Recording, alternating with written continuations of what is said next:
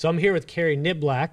Did I get that correctly? You got it correct. Yes, Kari Niblack. Nailed it, yes. President of Blackwell Captive Solutions. How you doing, Kari? I am wonderful. Awesome. Thank you for having me. Well, thanks for coming in. And I know we had, you know, obviously all the stuff that's going on with the planes. I was a victim of the FAA's down system the other day, which wasn't very much fun. And then you had weather coming in, right? Yeah, pretty turbulent coming in, storms from Indianapolis, but couldn't wait to come visit you, and all's good. Little bumpy ride. Little bumpy. Okay. It's, you know, you just buckle down. You know, it's like leading a company, right? Yeah, well, we're on stable ground right here on the couch, and we can be relaxed. But right. I really appreciate you coming in, and this is fun. Even I think you reached out to me, as a matter of fact, as well, and when you kind of said, hey, I'd love to be on the show, and this is what I do, I'm like, yes. I love it when somebody proactively reaches out to me, and also I'm excited to talk to them simultaneously. And then we had that initial call, and I think you and I hit it off instantly as well. So instantaneous. Yeah, instantaneous. Just like attracts like, and just really relaxed. Cool. Yeah. Well, we're going to talk captives. Let's get that out of the way. Captives will be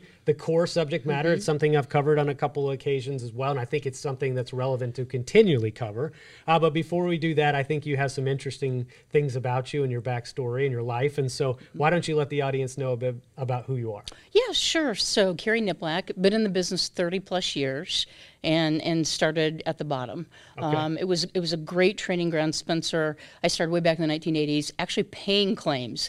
Back when younger folks will find this hard to imagine with all today's technology and AI and all that, but used to bring out claims in tubs, and they were color coded, like red, green, black, and you had these old filing rooms for individuals and families. And the reason that that's important is because it started from the ground up.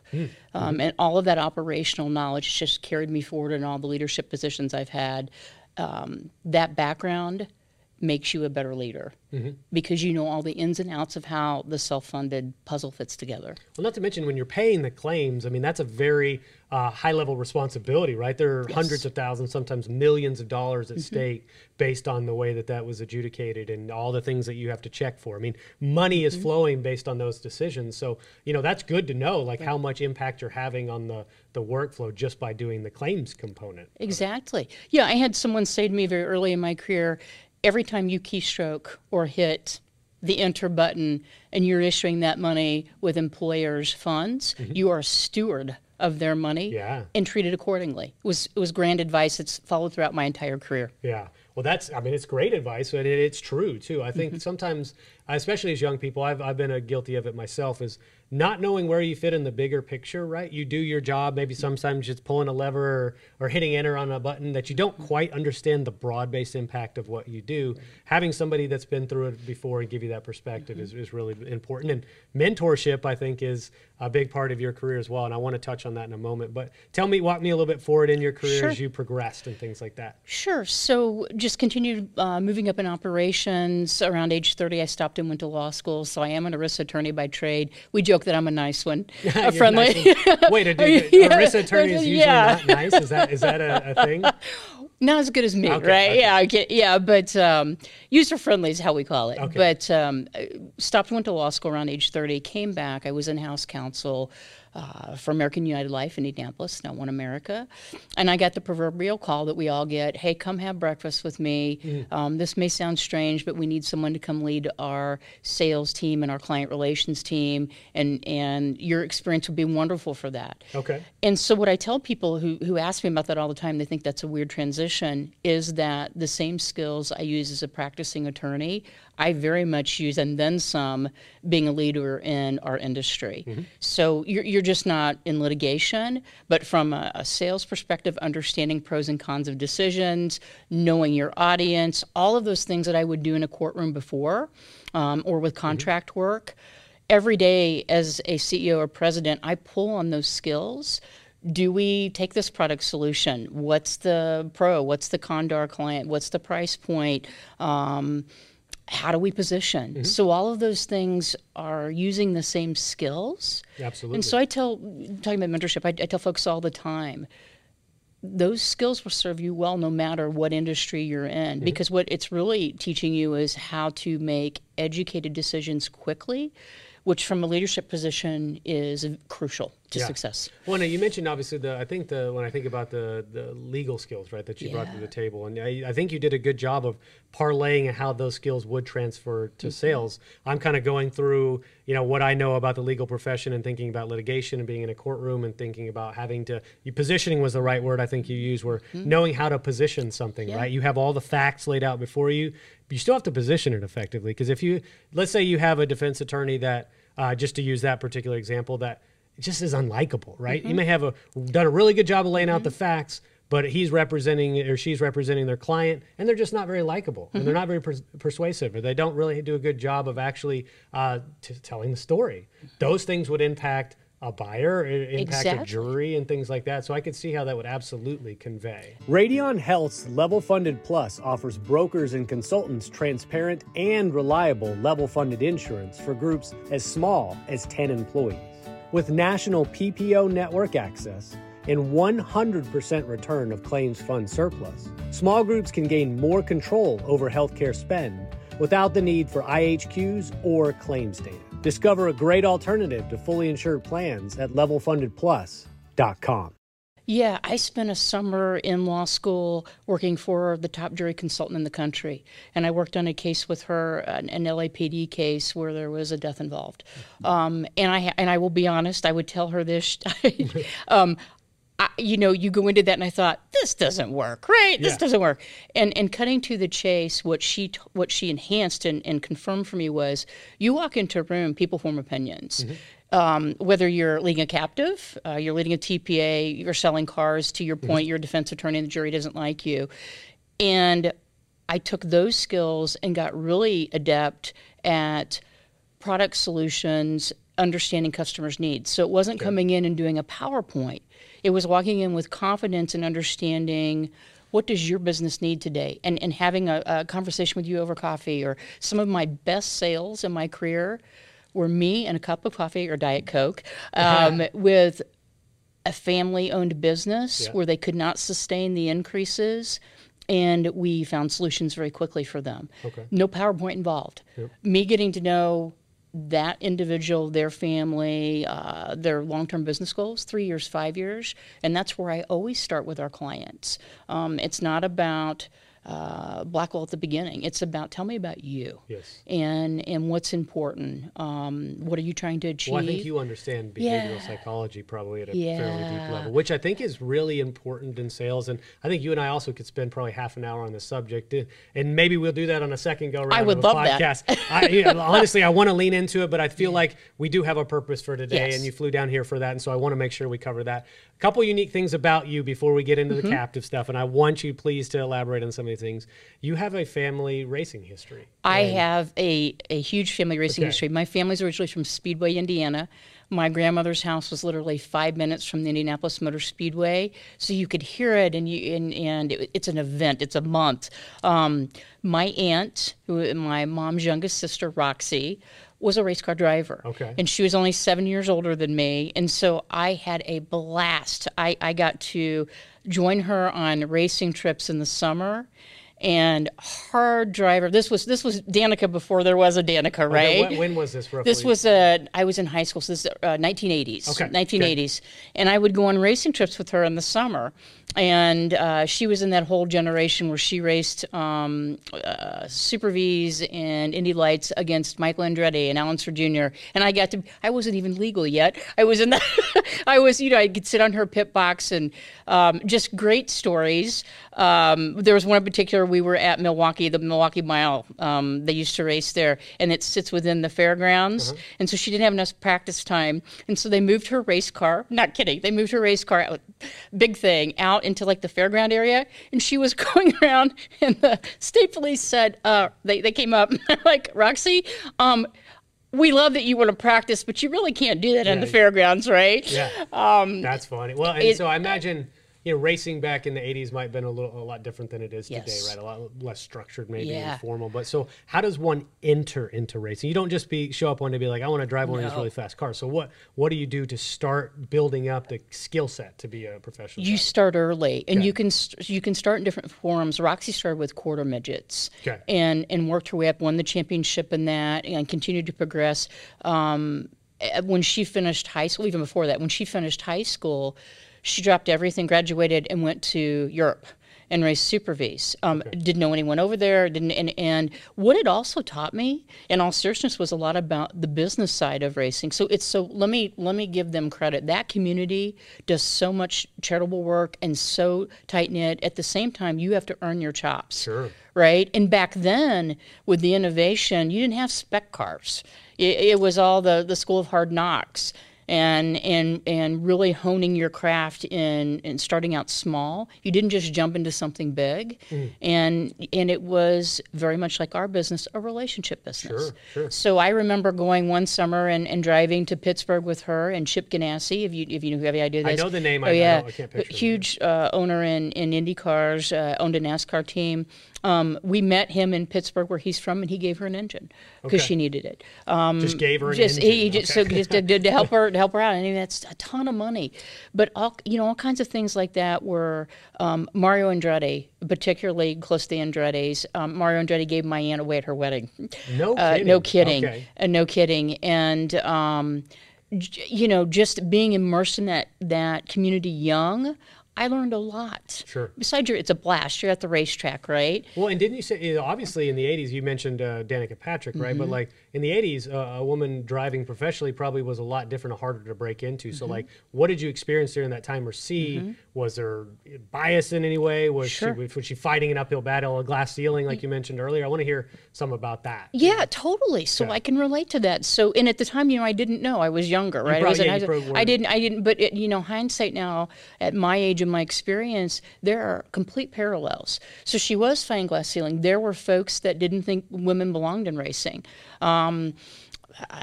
She had a few people that helped her. The Andrettis helped her. A.J. Foyt was helpful to her. Chip Ganassi, Bobby Rahal. We went to his house and we worked on a car and helped put a ride together. So there were key people that were helpful. That still didn't mean she got a ride. Yeah. So the Uno Card Company, if you remember, they were a huge sponsor for her. Really? So those great folks. So she had some breaks, but ultimately did not get the break. Where her lifelong goal was to race in the Indianapolis 500, right? Our hometown, family tradition, all that. Did not make that, but it taught us a lot.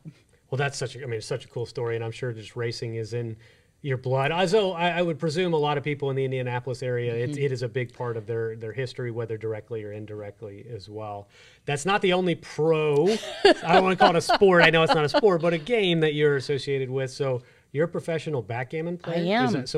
Well, again, how does that even come to be? Like, do you just one day realize you're really good at it, or what? So Roxi comes back into the story again. Right. So when Roxi was in Europe, she learned backgammon, and so when she came back home from Europe, I remember one Thanksgiving in particular where she's like, "Hey, well, let me back up. Our entire family likes to compete. Okay, whether it's I'm sure that's shocking now, but whether it's sports." Games in our family, there is a big thing when you progress to the adult card playing team, right? So it's and there's no leniency, as a kid when you get to that table. People treat you like an adult. So if we back up, there's one Thanksgiving where Roxi had come back from Europe and racing Super V's, and she had a backgammon board, and so she said, "Come on, I'll teach you how to play." Right? Okay. We were really close. And so this was humbling for me. I can laugh about it. So I never played. So she taught me the basics. And on that Thanksgiving day, we'll never forget, she beat me like 65-0. Okay. And so backgammon is like leading a company. Backgammon's all about skill, risk, a little bit of luck, right, with the dice, and strategy. Okay. So it's an appealing game to me for the same reasons I love leading companies, because it's that it's how much risk do you want to take in this game against your opponent. And the cool thing now, is that you can play people all over the world. Sure, yeah, you're playing virtually. So I'm playing, on any given day, I hop on the laptop and it brings up a 3D backgammon board, and I'm playing people in Russia and China and Europe and there's tournaments. Do you maintain a world ranking? I do. Okay, or can you share it on there? It's not great. It's not great. Well, imagine though, like world ranking, how many hundreds of thousands, millions of people playing? Yeah, it's crazy. Okay. And much more popular, I think, in other countries. But again, there's this trend now to start with folks younger. Mm-hmm. So I'm starting to get involved with youth and backgammon clubs. What fun that is, right? This somewhat what Roxi did for me. And again, it's so there are parallels between these things, between racing, between backgammon. It's all about foot on the pedal, right? Leading a company, right? Yeah. Muscle cars, race cars, but it really goes to confidence. You know, which impacts everything that we do. Sure. And, you know, as we start transitioning into the career and want to, like, hone in on the Blackwell part of your career and give you a chance to talk about it, what drew you to the captive space, all that stuff. But you told me, and something that has been impactful in my career, is you love mentorship. You've had some great mentors, as well as you love to mentor, which you just suggested. So what has that meant to you in your career, and what is your perspective on how you mentor young folks as well? This podcast is sponsored by PlanSight. PlanSight is a technology for employee benefits brokers to more efficiently manage their RFP process for any group size, all funding types, and over 20 benefit lines and point solutions. PlanSight is the only end-to-end RFP technology on the market today. Let's modernize your RFP process together. Check us out at PlanSight.com. It totally changed my life. So I've had mentors throughout my entire career. Early on, back when I started processing claims, paying claims, I had someone who I didn't even report to her. She was a vice president of an insurance company who noticed me. I was staying late. I wanted to learn how the pieces fit together besides just my day job of paying claims. I wanted to learn more about the company. And there was one slot left, and she said, get her, her name was Mary, get her in the next management training class. And back then it was serious, you know, we're in suits and you know, dresses, and you had to learn all the functional areas of the company, and you take exams. You had to get a 95% or better, or you lost your job that day. Right? So they weren't playing around back then. But what it taught me was the functional areas of all the different parts of the company. I was thankful. It changed my life. And all I knew, this is a famous line I've used, but all I knew is it helped me. I made more money per hour, right? At first, right? You don't realize. And then you hindsight, and as you get into that, you realize, oh my God, this is life-changing. If we fast forward, anyone who's worked for me, who interacts with me, knows about my love of giving back and mentoring. And especially now as we are focused on succession planning in the industry, right? There's this knowledge gap. And whether it's the teaching, giving back to them, or even for myself. I had a coach say to me, Mike Evans runs a company named Chorus in Indianapolis, and I worked with him for quite a while. He worked with our team, and this is what he said to me. He said, your emotional intelligence score is the highest we've ever seen. At the same time, I'm going to get on you because you are ignoring your own self. And so I think the message here is give as good as you get, but and the importance of that for both sides, right? So I'm a voracious reader. I have a close-knit circle of other presidents and CEOs where I call them and say, have you ever encountered this? What would you do with this? I had one of those calls yesterday with a very good friend of mine, and he and I catch up every once in a while, and it's just, you know, hey, this is what I'm looking at. What are you looking at? And I think our industry is known for that collegial approach, but I am passionate about if you work with me, for me, in our industry, and if you need help, or I can help answer anything that will make it easier for you, that path that we've all been down, please say hello and raise your hand and say, I need some help, right? And my mom gave me great advice a long time ago, and she said to me, you meet people where they're at, and there will be some people who will want to learn everything from you, and it will be unlimited. And other people meet them where they're at, and they may not be as passionate, and just give each person, again, knowing your people, as much as you can and within their threshold, right? In teaching, in letting them watch you. You know, certainly with prior to the pandemic, but this enhanced it, I enhanced a leadership style, and that is I started doing more cross-functional team meetings where younger people, we had them at the table watching us work.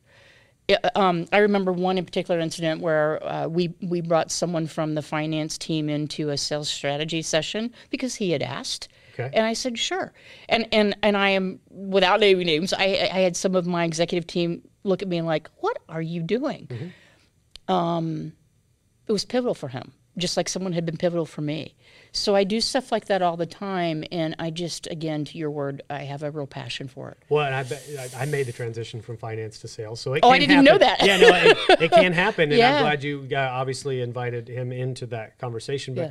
I want to go back just a step. You talked about succession planning. That is something that I think isn't being discussed right now enough.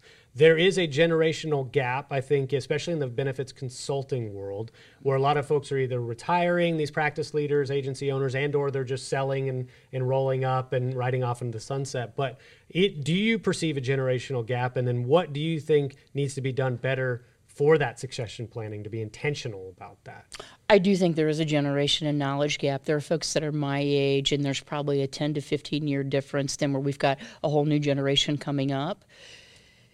They're bright, they're passionate, I enjoy their energy, but that's a lot of foundational knowledge in that gap, yes, right? Absolutely. And so the best way, Spencer, that I know how to help that is to involve them in anything I can from a teaching perspective. And I'll give an example with SIA, with the Young Leaders Division. Yes. Over my last 2 years, we intentionally challenged that division to come up with a business plan, so not just do the events and social and get to know each other, but let's roll up our sleeves, guys, and let's do a business plan to make the Young Leaders Division self-sustainable. That was a tall order. Okay. But I would do that if they worked for me. Yeah. And I'm hopeful that helped those folks watching the board of directors and how we approached fiscal planning for the organization, thought process, how we interact, the writing style. There's so much institutional knowledge that we have that we can give back, and it's a matter of those two coming together and eliminating the gap. Eliminating the gap, yeah. So let's move forward in the gap, and not necessarily in your career, but let's move forward into today's, crux of today's conversation, which would be the captive space. So Blackwell Captive Solutions, right? Solutions. And you are the president there. How'd you get into it? And then before we even do that, I love giving people an opportunity to define what some of these terms mean. In case somebody hasn't heard any of the past episodes on captive, I'd be remiss if I didn't give you the space to say, in your own words, Kari, what is a captive? Well, I love the question, first of all, because a lot of people don't. There's this mystery around captives, right? Yeah. So let me debunk it. Yes, please. For me, in plain language, not legal language, but plain language, a captive is a shock absorber for large claims. Okay. So you have like-minded employers, whether they're moving fully insured to self-funded or already self-funded, who pull together, and there's a risk layer that they pull together and is insured. So for Blackwell, that's a floating $250,000, and I think it's really important for folks to understand that employers still have choice. You still have your own specific deductible, your own plan performance, that type of thing. You're really taking that middle layer and spreading risk. Yes. And that really, in plain terms, is what a captive is. Well, I like it. And that's a really good, succinct way to put it. I suspect that most of the audience is at least averse in the terminology to a degree, but I'd hate to start from, second and third base and talking about captives in case somebody's going, hey, please, will you tell me what a captive is? But thank you for that. And I always like to hear it from a human being, right? Because it's one thing to read a definition on a piece of paper. It's another thing to hear a human's interpretation who's lived in that space that talks it every single day. I like the way you said a shock absorber, or what you said. Yeah, that's a great terminology to use. But how did you get drawn to this space? Were you aware of it prior to joining? Okay. So certainly aware of it. So I got, again, another one of those calls. A big movement in my life usually occurs around a phone call from an industry colleague, in this instance, an industry colleague who knew me as a chairwoman of SIA, called me for some assistance on something else, and then just, friends catching up. He said, oh, by the way, we've got CARE Capital and private equity, and, we're thinking about starting a captive. And so literally, I can still picture what I was wearing that day, the suit, and where I was standing was in my dining room. And I said, wait, hold on. Tell me more, because I might be really interested in learning more about what you want to achieve with that. And so literally, everything I do is fast-paced, right? So literally, that phone call led to a couple other phone calls, and then I hopped on a plane, flew to California, sat down with some of the great folks at Carrick, and in a closed-door session over 5 hours said, just conversation, this is my vision. Mm. It was one of the most fun days I've ever had. Exhausting, right, mm-hmm. but exhilarating. And so there was this funny moment at the end of that where I stepped out, grabbed some Diet Coke, right, gave them a moment, and so I peeked my head back in, and it was a funny light moment. And Steve, he's on my board of directors, it was great, and I peeked around the corner and I said, knowing the answer, you want to proceed? Are we good? And he's like, come on in and sit down. Come on in. I think you're going to be here a while. Well, so what was it about the space that was so attractive to you? I think as we continue post-ACA, mm-hmm.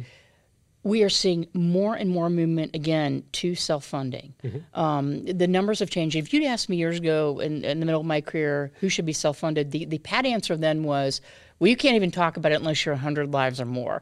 Okay, I've written groups below, at 25, yes. 26, right? Yes. Now, that's not the norm. No, that's atypical. But it's atypical, but it's possible. So here's the other thing. The ACA changed plan dynamics, and you've got more folks coming in smaller. It's math. So it is tougher for those people to get stop loss or make mm-hmm. it affordable to be self-funding. And thus the explosion in captive. So when we look at the stats, and I'm going to do approximate, back in the late 90s, I think approximately 30 to 40% of companies were self-funded. The number I saw recently was well over 60, mm-hmm. like 61%, mm-hmm. I believe in 2020 was the stat I read in an industry white paper. Okay, so that movement to self-funding means that we have to come up with better solutions, yes. thus the shock absorber. So everybody who's self-funding has stop loss. Now, they may not have accurate depending on size, but they usually always have specific. They have that umbrella to help cover the risk. Well, what a captive does, and the reason why they are exploding in popularity is because it enables all those different sizes we just talked about mm-hmm. to pull and spread risk, yep. and the math works better. Yep. It's really that easy. One, it's a lot more predictable, right? One of the things that you're selling is the long-term stability at renewals and things like that, right? And I think if I'm a 25-life group, mm-hmm. and I understand the power of self-funding, but I have some trepidation about my own personal risk profile or our cash flow or my ability to pay a large claim or what is next year's renewal going to look like, all those things that I'm sure mm-hmm. a business owner is going through that Rolodex of concerns. This eliminates many of those on the surface, right? And you can get into theory and spreadsheeting, and a lot of captives don't like to be spreadsheeted, and maybe sometimes numerically speaking on the paper it might be a little more expensive in certain circumstances, but that's not just what you're buying, right? You're not just buying the cost. Mm-hmm. You're buying a lot of other things mm-hmm. that come along with it. So as you start talking about the value with mm-hmm. employers that are new to this idea, what are those things that are quantitative but also maybe qualitative in nature that you emphasize? Well, I certainly go to the qualitative as well, because the other thing I like about our industry and self-funding is like-minded employers are just learning. There's an evolution, much like our careers, mm-hmm. there's an evolution for clients in this space, learning from other clients and the sharing of information. So again, what made a captive company attractive to me? Well, you have best-in-class partnerships, and you share with your friends, mm-hmm. right? You give people the choice. That's a Blackwell difference. We come at it slightly different, and this goes from my training and the years in the business where our clients have a choice. So I look at it at, here's the deck of cards, right? Here are the aces. And if you were our client at Blackwell, you could come in and I'd say, okay, Spencer, here's some aces. What's your threshold? What's attractive to you? What do you want for your employees? Where are their pain points, your pain points, cost structure? You certainly got to bring the quantitative into it. But a key difference is I have not lost that kid who learned how to consult, mm-hmm. right? Mm-hmm. And sell. And again, understanding how I best serve you. So the quantitative part then takes care of itself. But the other thing that's done for me is to get in a room with clients of a captive and just watch them talk and share. And I think that's unique. Well, that's one of the biggest things that I've heard folks that do participate in captives or folks that are mm-hmm. captive managers. It's like, we have these semi-annual or annual summits of our employers, and they literally all get together and become friends, and they talk about what they're doing. It's like, what are you doing? And they're sharing the actual best ideas together because they don't perceive each other as competitors. It's actually like, no, we're in this pool together. I want you to do the good things we're doing so we protect our risk pool simultaneously as well. So there is not only my own skin as an employer in the game, but there's us as a group have skin in the game together as well, which I think is really cool. It creates a very collaborative environment amongst these employers. Tell me real quick, we were talking about the explosion, I think is the word, explosions of captives. And I have perceived that from my, where I sit as well, that they are growing in popularity immensely. Some of that you said was the ACA. Some of it is maybe just broader, better education in the market. Do you have any other sense of why all of a sudden this is a hot button thing? Well, I think also just artificial intelligence. So with smaller groups, we have the ability with less claims data to bring them over and convert from fully insured to self-funding. I think that's part of it. I also think, again, it just goes to the math in eliminating as much volatility as possible.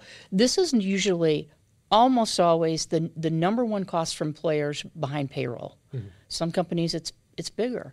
You have to wrap your arms around that. You have to stratify that risk. You have got to understand what that story, you know, the analytics tell us stories. And I think we've progressed with that. So again, why the explosion? Well, all those different reasons come to the table. And the solution is a captive solution. If it fits squarely in to address those different things, what the analytics tell us, the math, the spreading the risks, the communicating great solutions with each other, the collegial aspect. And again, it goes back to what we talked about earlier. We are stewards of their money. And I think employers being more cognizant in 2023 than they were ever before about what are we going to do with embracing innovation, but helping control the cost of it? Absolutely. But I just feel like, you know, that maybe 20 years ago, you kind of, captives were almost like secret, right? Oh, yeah. It's like you get, it was society. You get some guy or gal to come in the room and like, I'm going to explain to you something. Then you don't talk about this with anybody else because this is something special.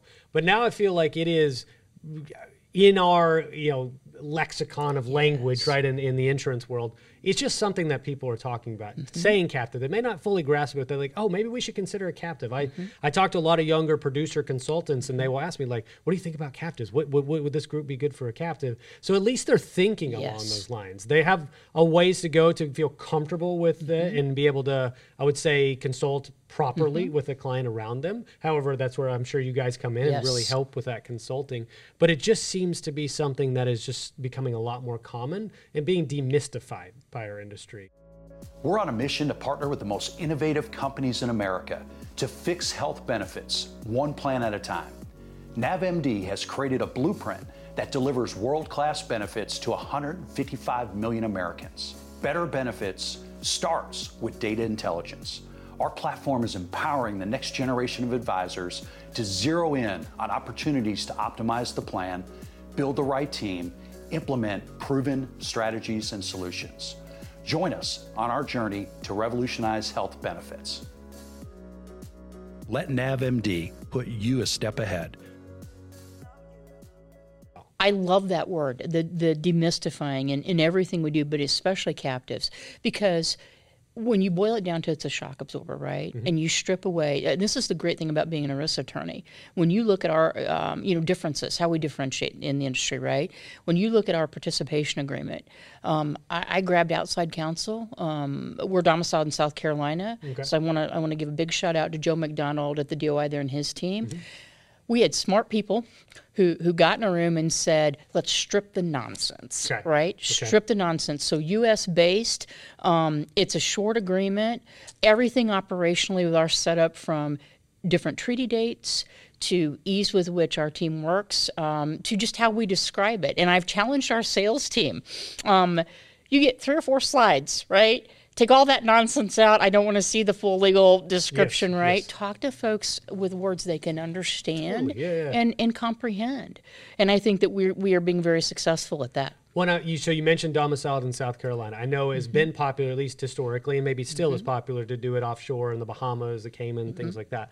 Talk to me about the pros and cons of each one of those arrangements, in your opinion. Yeah, so it was an easy decision to me just because of my familiarity with jurisdiction, right? And call it the times, call it just my years of practice, it was important to me for us to be U.S.-based. The reason is, and I'm trying not to use legal jargon, but from a jurisdictional purpose, you're here. And then, and with everything I do, with every decision, I went and met with people in person. Mm-hmm. So we looked at different states, you know, Vermont, Tennessee, South Carolina. And again, a difference for me, and it's very much how I hope that people perceive we do business, is Joe's team were completely accessible to us. They helped explain things. This was, I've been in the business 30 plus years, but this was still new territory for me. Okay. So I also think, being a student of the business myself, I needed to learn, and I actually read the code, and I sat down with them. We had tons of questions. We had outside counsel. We had people, the consultants we put on contract to help us, and really immersing ourselves in that. And so a lot of that's gut too. Sure. Who did I feel comfortable with? And when you're in this space, flexibility is a big thing. Mm-hmm. So we looked at, does South Carolina give us the ability to add new sales quickly, to pivot? So if, which has happened, if the auto industry comes to me and says, we want to pull employers, right? How quickly can you do that? Mm-hmm. And not just auto, but that's an example. Pretty quickly, yeah. Right? So I can pivot on a dime, being U.S.-based and being domiciled in South Carolina. And so the reason I love that is because I grow as we grow, mm-hmm. right? And the company grows, and our clients grow, and the sharing grows. And so that agility is critical in this space. Well, speaking of growth and companies growing, that has been a common kind of subject of the debate for me, is what is the right size mm-hmm. for a captive? Obviously, people understand on the low sure. end, yeah, 25 right. lives, maybe 50, depending on mm-hmm. the captive manager. But the upside, the other end of the spectrum, is always a question mark for me. And, you know, why I mentioned to you, and it's obviously no surprise, David Voorhees and True Captive, they sponsored mm-hmm. The show. Mm-hmm. We've talked about it, and he one time suggested 1,000 might be the top mm-hmm. end. Not necessarily a hard top end, sure. but even when he said it, I was going, whoa, that seems like uh-huh. big for a captive. But you and I had this conversation the other day. Actually, theoretically, there doesn't necessarily have to be an artificial cap. So what is your opinion on kind of the right size range? And then maybe talk about what a big group would look like inside mm-hmm. of a captive too. Absolutely. So I'm going to buck the trend, right? Okay. Please buck the trend. Shocking. Yeah. Foot on the gas, right? Shocking. So in general, when I talk about doing an intro to a broker, right, or a consultant partner, in our intro slides, we talk range from, ideal would be like 50, but I'm going to go higher. I'm going to say 1,500. But as we talked okay. the other day, and then I quickly say, but I'm going to take that off now yeah. because the math gets less beneficial as you get bigger. Mm-hmm. This means not beneficial. Yeah, and I think the big thing is with the sharing of ideas and best practices. Okay, so I'm slightly bigger. That's still attractive to me, mm-hmm. right? To be with like-minded people who are innovative and want to buck trend. I'm not going to tell them no, right? I mean, I think, again, you have to meet clients where they're at. So 50 to 1,500, we can go down to the 25, 26. That's state specific. But I would also tell you, if someone came to me and said, Kari, for Blackwell, we want you to do an RFP and we've got 1,800 lives, I'm not going to tell them no, yeah, right? Yeah. I'm going to sit down and we're going to work through it, and we'll do the RFP process and we'll see. Yeah, so basically, rather than just put an artificial cap and yeah. say, 2,000 lives is too much, or 2,500, mm-hmm. you go, does the math break down at some point where it's less and less mm-hmm. Enticing to do right. so? And maybe by that point, they are better off just being served standing on their own mm-hmm. as a self-funded employer. Mm-hmm. But when we were having this conversation, I'm going, well, why did I have this mental mm-hmm. Blockade to say, well, no, there is a cap to captives? Like, it's not really, it's just, over time, it's kind of like a bell curve, right? Exactly. Eventually, on the other side of the bell curve, it's going to have a diminishing return yes. as on the top end. But man, I started sort of theorizing in my head about, well, why not a 5,000 life group? Why not a 10,000? And what would the benefits still be to a jumbo size group? But I think it's important to have that conversation, to go, hey, just because that rule may or may not have been said doesn't mean it actually exists. So mm-hmm. each individual circumstance should be weighed on its own actual merits. So what about the structure a little bit? And I think we'll have to obviously move towards the end here and start wrapping up sure. a future looking. But you mentioned some of the flexibility, and I think there was even a phrase you guys have about stability through flexibility, or mm-hmm. I can't remember mm-hmm. off the top of my head, but what was that? Essential stability, desired flexibility. Essential stability, desired right. flexibility. That may be the title of your podcast, but essential Love stability, desired flexibility. So what does that mean to you guys? What that means is essential stability. We are the shock absorber. So we want to stabilize that year over year, trend increase that's unsustainable, that 40% increase, 50% increase. People can't do that, right? So we want to give the stability of a shared pool with our clients that makes self-funding sustainable. At the same time, flip the switch, I also wholeheartedly believe in desired flexibility, and thus operationally, my approach has been different than competition in that more treaty dates. We don't mandate that you choose all four ACEs that we present, right? The other thing I think that we've done completely different is I'm notorious for eliminating red tape and making this industry easy. And from an underwriting perspective, even the speed with which and adeptness which we do that, one of my salespeople has 20 years underwriting experience. Besides being just a wonderful person, I picked her on purpose. Yeah. So she works daily with our chief underwriter. So what that means to a potential client is we firm and final 3 to 4 weeks earlier than someone else. Amazing. Yeah, right? So it's just, as a salesperson, right, you're doing everything you can to remove those barriers to a sale, to make sure the stability side, like you said, is integral. It has to be there. They're trusting you with it being stable. But being flexible enough to get it to that end line and removing those barriers that prevent it from coming. And I think the language, simplifying the language is important to that as well. Firming up faster is important to that as well. But you didn't just join, I know you've been there about 6 months? Roughly? Yep. Okay. Obviously, you didn't join this for short term, right? So what do you think the long-term attractiveness is to the captive space? And what is your vision for this company over that 3 or 5 year horizon? Yeah, I think there's just so much long-term potential, and no, I in it for the long haul, obviously, or you don't do it, but my vision is to continue to grow Blackwell and never lose that tagline, right? Never lose that stability, but never lose the flexibility, right? No matter, and then I also think use my industry and legal background to grow with our client base. So, where we are today will not be what we may look like in even 6 months, 3 years, 5 years. We put Milliman under contract and we did 5-year feasibility study and projections because I'm a long-term gal, right? Yeah, absolutely. And know that those are aggressive.